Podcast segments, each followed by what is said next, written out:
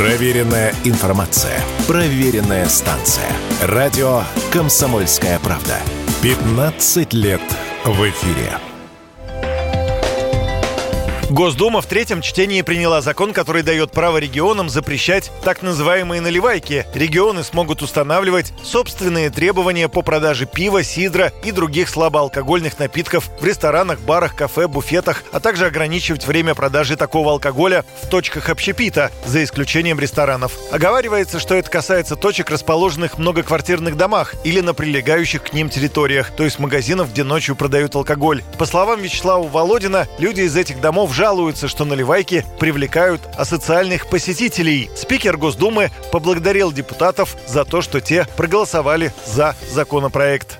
Этот вопрос, он беспокоит всех. Эта тема на сегодня настолько кричащая, что все э, согласились о необходимости принятия закона и обсуждения, несмотря на то, что было непростое, показало, насколько мы можем такие вопросы решать, объединившись все вместе, все фракции.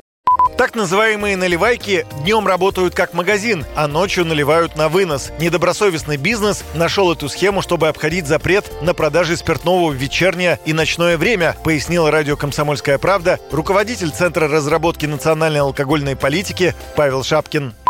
Самом деле там находится один столик. То, что приходит туда, например, на месте потреблять это пиво другие напитки, это, ну, не знаю, там 2%, может 5% того, что продается. Все остальное продается на вынос. Пластиковые бутылки, все это наливается, и человек уходит. То есть фактически получается, что они как бы осуществляют услуги общественного питания, но на самом деле занимаются рыночной продажей именно в неустановленное время, потому что даже федеральным законом запрещена продажа алкогольной продукции после 23.00. Это вообще по всей территории страны, а вот в некоторых регионах там более жесткие ограничения. В некоторых там с 8 вечера нельзя продавать и так далее.